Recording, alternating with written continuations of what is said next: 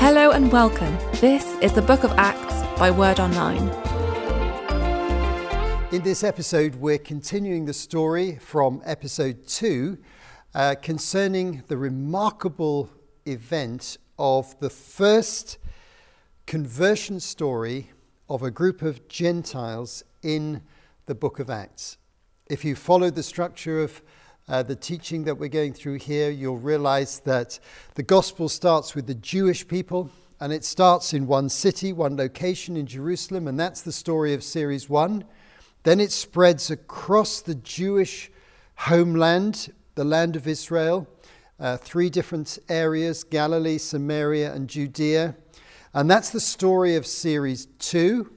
And now we're in series three uh, Luke is focusing on explaining to us how the gospel got to the Gentile or non Jewish peoples. And that's going to become the major focus of the rest of the book of Acts because the gospel is going to move more and more away from the land of Israel into a number of different other countries. And we're beginning this process in series three. And we started really with the story of Cornelius, which I described last time. But uh, having found faith with his household in the city of Caesarea, the Roman uh, capital city in the country, um, then we have a, an issue that, that's faced by the church is can the church accept these Gentiles into the church community? Now, Peter was the preacher. He went to Caesarea, he preached, and all these people received the Holy Spirit. They believed in Jesus, they repented of their sins, they were baptized in water, and it was a great story. And Peter began to realize that his way of thinking as a Jew uh, with the Old Testament background in mind um, was faulty, that he didn't realize that God was replacing the Jewish laws with the gospel and the power of the Spirit, letting people in to the faith community who previously hadn't been able to join in the time of the Old Testament. So Cornelius has become a believer. And we notice at the end of the last passage, passage, it says they asked Peter to stay with them for a few days. So Peter stays in Caesarea, which is about 120 kilometers, roughly speaking, from Jerusalem the capital of the church and Peter's home. He stays there for just a few days in order to instruct them and to help these new people to get established in the faith. We take up the story in Acts chapter 11 because Acts 11 describes how the Jerusalem church, which is wholly Jewish, comes to terms with different sort of people joining their church community. And it wasn't easy for them for reasons that will become clear very quickly. So let's just read the first three verses of Acts 11. The apostles and the believers throughout Judea heard that the Gentiles also had received the word of God. So when Peter went up to Jerusalem, the circumcised believers criticized him and said, You went into the house of uncircumcised men and ate with them. It's interesting how fast news travels. Before Peter could get back to Jerusalem, the news had gone before him. Have you ever had that experience? News travels very, very fast. Something you do today is broadcast very, very quickly. And often people are thinking about it before you have time to talk to them about it. This is what happened. The news went straight back to Jerusalem, and people said, Hang on a minute. Peter went off on a journey to the Jewish towns and to the Jewish churches, places like Lydda and Joppa that we saw in an earlier episode, Peter was visiting. Now he's gone to Caesarea, the Roman capital city where the governor lives and the military is headquartered and he's been preaching to Gentiles. He wasn't planning to do that. No one told us this was going to happen. Is this the right thing to happen? We even hear that he's gone into the house of a Gentile family, had hospitality from them, received food from them, and the believers in Jerusalem were alarmed by what they heard. It was a cultural shock. And this is because, as I explained in the last episode, there were a number of boundary markers, cultural issues where the Jews distinguished themselves from the other ethnic groups around them, which we call Gentiles, based on the law of Moses revealed in the Old Testament in the books of Exodus and Leviticus. And these included male circumcision, the observance of the Sabbath day, and particularly the food laws, the, the food uh, that was prohibited to Jews, certain meat products, particularly, and certain uh, uh, uh, fish and so on were prohibited to them. And so this divided them from the Gentiles. So in their time, no one would go into a Gentile household for hospitality purposes. And when you go to the Jewish temple, there's actually a little wall, a little low wall uh, in part of the temple compound, which uh, beyond which no Gentiles were able to go in as they went towards the center of the temple. They weren't allowed in the center of the temple. They weren't allowed to worship directly. They had to stay at a distance. So there were all sorts of boundary markers that came from the Jewish background. And the Christians were still thinking in terms of these boundary markers. And so Peter got a bit of a shock when he arrived in Jerusalem after a few days celebrating this great breakthrough in Caesarea, spending time with Cornelius and his family to find he was being interrogated by his friends and the church community that he'd built in Jerusalem. And they asked him, Hang on a minute, why have you done this? What's, be- what's going on here in this situation? So a crisis was threatening at this particular point, and Luke wants to explain what happens. This is a very, very sensitive issue for the Jews who have become believers in Jesus. They're struggling to understand what's happened to their culture, their history, and their religious rules from the Old Testament, from the Hebrew Scriptures. What is their place in the Christian church? Do those rules still apply? Well, we'll answer that question more specifically by the end of this episode. But that's the question that's in their mind as they question Peter. So Peter then retells the story of what's happened. And let's read it verses 4 to 17. Starting from the beginning, Peter told them the whole story. I was in the city of Joppa praying and in a trance, I saw a vision. I saw something like a large sheet being let down from heaven by its four corners, and it came down to where I was. I looked into it and saw four footed animals of the earth, wild beasts, reptiles, and birds. Then I heard a voice telling me, Get up, Peter, kill and eat. I replied, Surely not, Lord. Nothing impure or unclean has ever entered my mouth. The voice spoke from heaven a second time Do not call anything impure that God has made clean. This happened three times, and then it was all pulled up to heaven again. Right then, three men who'd been sent to me from Caesarea stopped at the house where I was staying. The Spirit told me to have no hesitation about going with them. These six brothers also went with me, and we entered the man's house. He told us how he had seen an angel appear in his house and say, Send to Joppa for Simon, who is called Peter. He will bring you a message through which you and all your household will be saved. As I began to speak, the Holy Spirit came on them as he had come on us at the beginning. Then I remembered what the Lord had said John baptized with water, but you'll be baptized with the Holy Spirit. So, if God gave them the same gift he gave us who believed in the Lord Jesus Christ, who was I to think that I could stand in God's way. So, Peter's response to the question is to tell the story, to explain to his fellow Jewish believers in Jerusalem how God had led him. It wasn't his plan to do this, but miracles happened to him and also to Cornelius that brought them together in that remarkable meeting in Cornelius's house.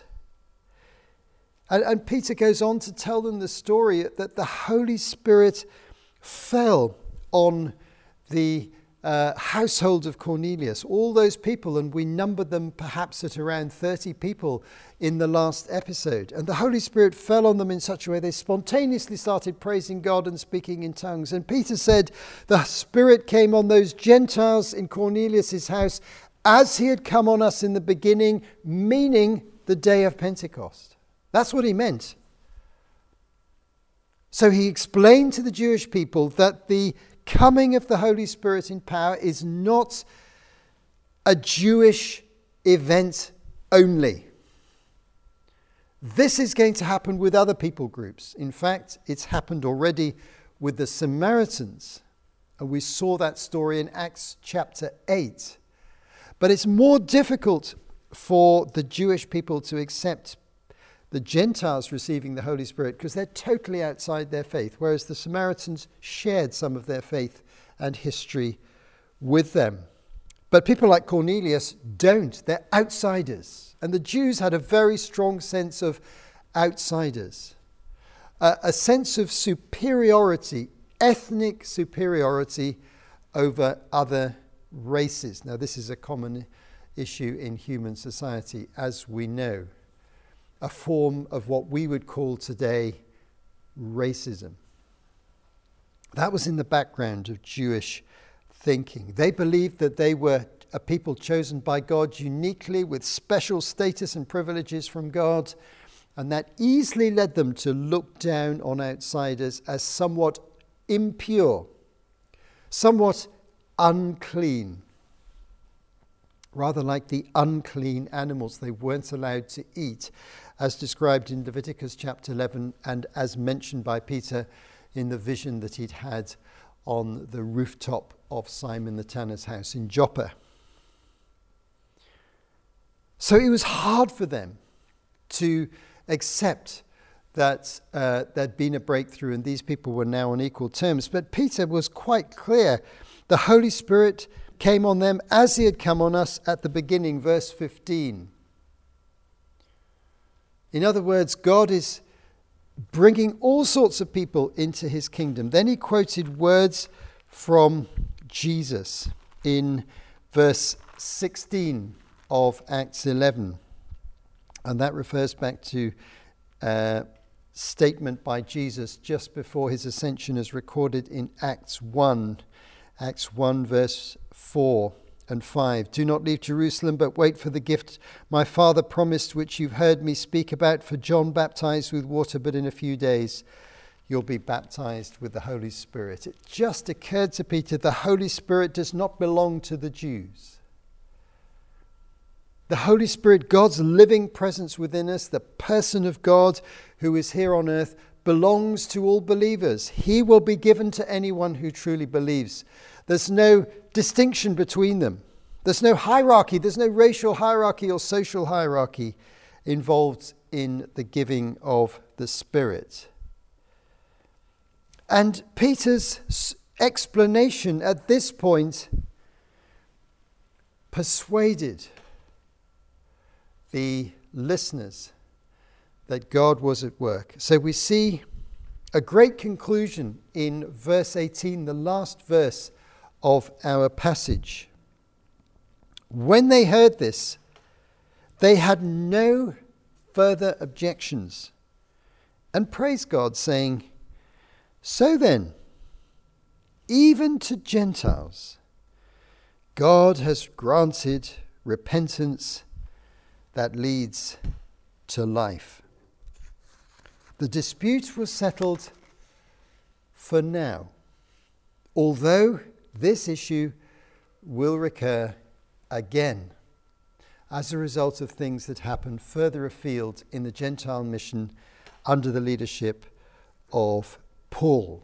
but that's a story we'll come to later on. Let's now go back to Caesarea for a moment. Let's just think about Cornelius. What did he feel about all this? Well, he wasn't involved in all this theological discussion in Jerusalem. He was just so thrilled that he'd found salvation.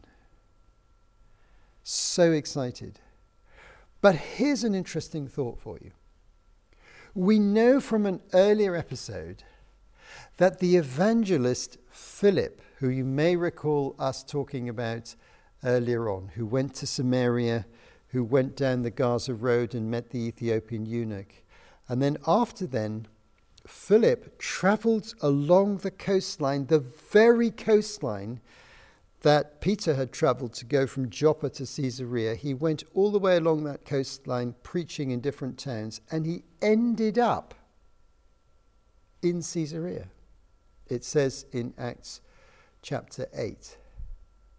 And then in Acts 21, we find at a later stage that Philip and his family had settled down in Caesarea. So he obviously became a church leader and an evangelist based in Caesarea. We find Paul comes to meet him some years later, and he's got four young daughters who are all unmarried living at home as Paul comes and stays with him.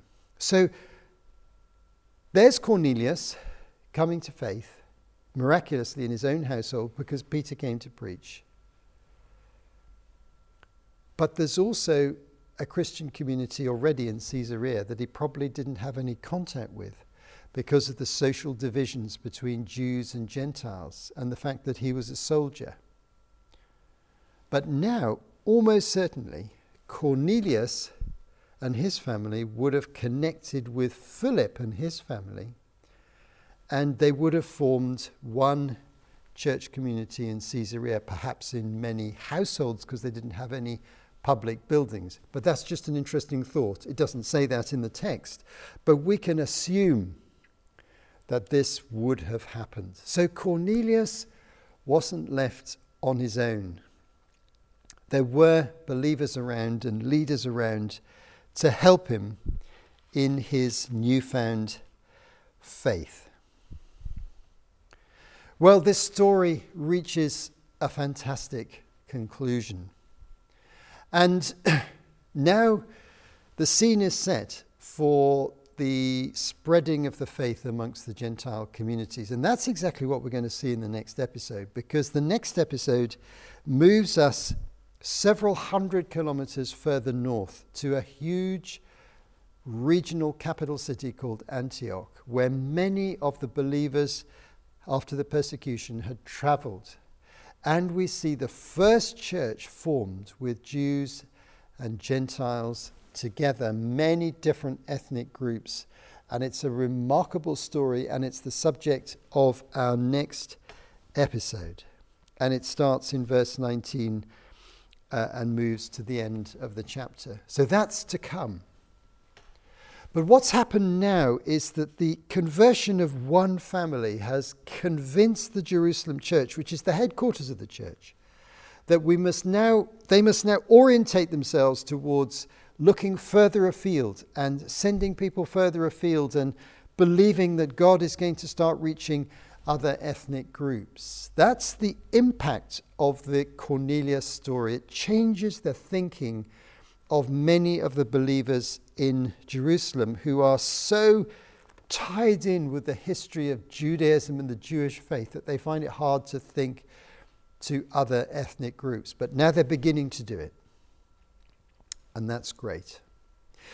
Now, as a reflection, I want to now think about the question that underlies this episode and the last episode, which concerns the Old Testament law or the law of Moses. As stated before, it's revealed in Exodus and Leviticus, and there are several hundred commands, and they form a whole body of law that all the Jews had to obey, and they followed those laws through many, many hundreds of years of Judaism. But now we see that some of those laws are being questioned. In fact, God Himself is leading Peter, the leader of the church, to understand those laws in a different way, showing him that they are becoming redundant. Now, Paul tells us more about this process later on in his writings. He even says at one point in Romans 10, verse 4, that Jesus Christ is the, brings the law to an end. He is the end of the Jewish law.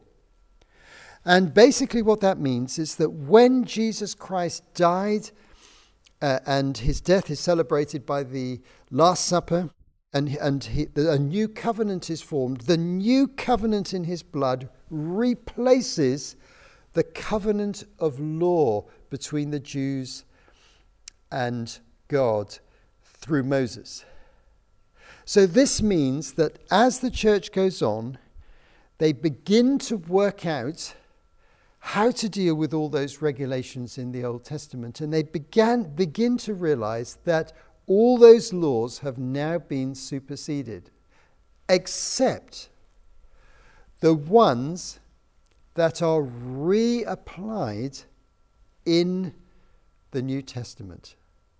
Sometimes Jesus, or sometimes the Apostle Paul, or another writer reapplies a law. For example, some of the Ten Commandments, indeed most of them, are reapplied. Thou shalt not commit adultery, is from the law of Moses in Exodus 20 and Deuteronomy 5, but we find that it reappears in the New Testament. It becomes a law for us only because it reappears in the New Testament.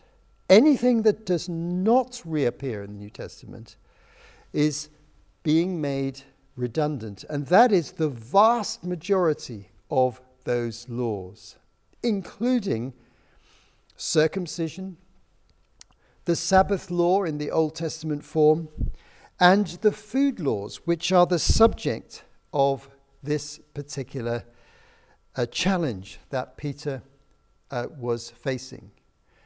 Jews no longer had to uh, follow a special diet if they became believers in Jesus. And most important of all, they couldn't impose on the Gentile believers the laws that they had in a previous era. And if they did that, it's what we call legalism, creating a legal framework for the Christian religion which God did not inspire or want for us. Now, this story is developed further a little bit later on in Acts, and Paul teaches about it specifically in books like Romans and Galatians. But what happens in this episode with Cornelius is very important because it's laying the foundation upon which the church in the future is built. And the foundation is very simple. The foundation is to become a Christian, you don't have to become a Jew first. You don't have to follow the Jewish laws. To become a Christian, you have to respond by faith and repentance to the reality of Jesus' life, his death, sacrificial, substitutionary death on the cross for you, and his resurrection from the dead. These are the key elements that Peter preached to Cornelius in his house, which we saw in the second, um, part, second half of Acts 10 in the last episode. This is the central message. It's the message about Jesus Christ that brings us to salvation. And that's the foundation for the church. And the entry point for the church is repentance, faith, baptism in water, the outward symbol of entrance into the church community, and the receiving of the Holy Spirit, God's presence Himself coming into you and empowering you and giving you spiritual gifts. None of these things require obedience to the Old Testament law. The Old Testament law is becoming redundant, or in the words of the writer to Hebrews, obsolete, out of date. And we see this happening before our very eyes in this episode, and the Jerusalem church having to come to terms with this new framework. Now, people throughout the world, whatever cultural background you have, have a tendency to consider that religion and the worship of God is defined by a number of rules and regulations. Now, the New Testament shows that true faith in Christ is not defined this way. It's defined by faith and it's defined by the presence and activity of the Holy Spirit within our lives. He is the one who guides us to know what the right thing to do is in any circumstance. And the other resource we have is the guidance of the New Testament writings, which is why uh, studies like the ones we're doing here are so important because the scriptures come to help us, specifically the New Testament, in terms of this particular issue. So, this is the foundation for Christianity. And this means that throughout church history, if the church is following the way of the apostles accurately, we do not create a racial or social hierarchy in the church. There are no people who are closer to God than another group because of their racial or social background. There are no first and second class uh, citizens in the kingdom of God. Cornelius and his family were not second class citizens because they weren't Jews. And Peter makes the point they received the Spirit like we did on the day of Pentecost, and that equalizes us. It's the same spirit given to them as was given to us, the same mark of salvation. Their racial background has nothing to do with their qualification in the kingdom. So it's clear that from this point onwards, God's plan is to create a multiracial church community. And we see that developing through the pages of the New Testament right the way up until the book of Revelation where John sees in a vision in, in, in Revelation chapter 7 the fact that the crowds in eternity who come through the terrible tribulation of the last times and have been saved. John, uh, Revelation 7, verse 9. There before me was a great multitude that no one could count from every nation, tribe, people, and language standing before the throne and before the Lamb. That's the ultimate destiny. So, wherever you are in the world, whatever your ethnic group, whatever country you're in, whatever continent you're in, you're part of this story. There's no superior race uh, anymore.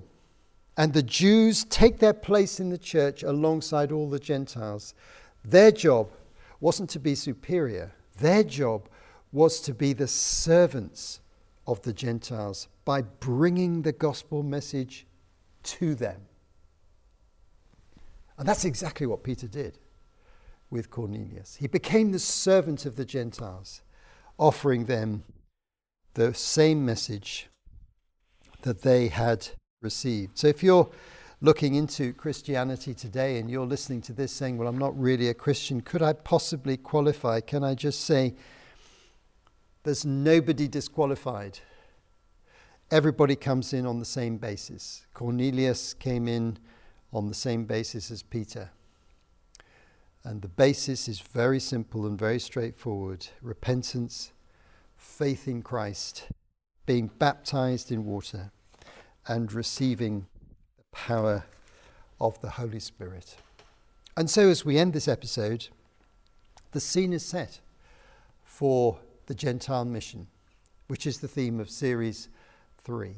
And we're going to see some rapid expansion in the uh, episodes that follow. So I hope you'll join us as we continue the story with the next episode and we move to a remarkable work of God as a large church is built in the city of Antioch. You have been listening to Martin Charlesworth for Word Online. To find out more, visit wordonline.org.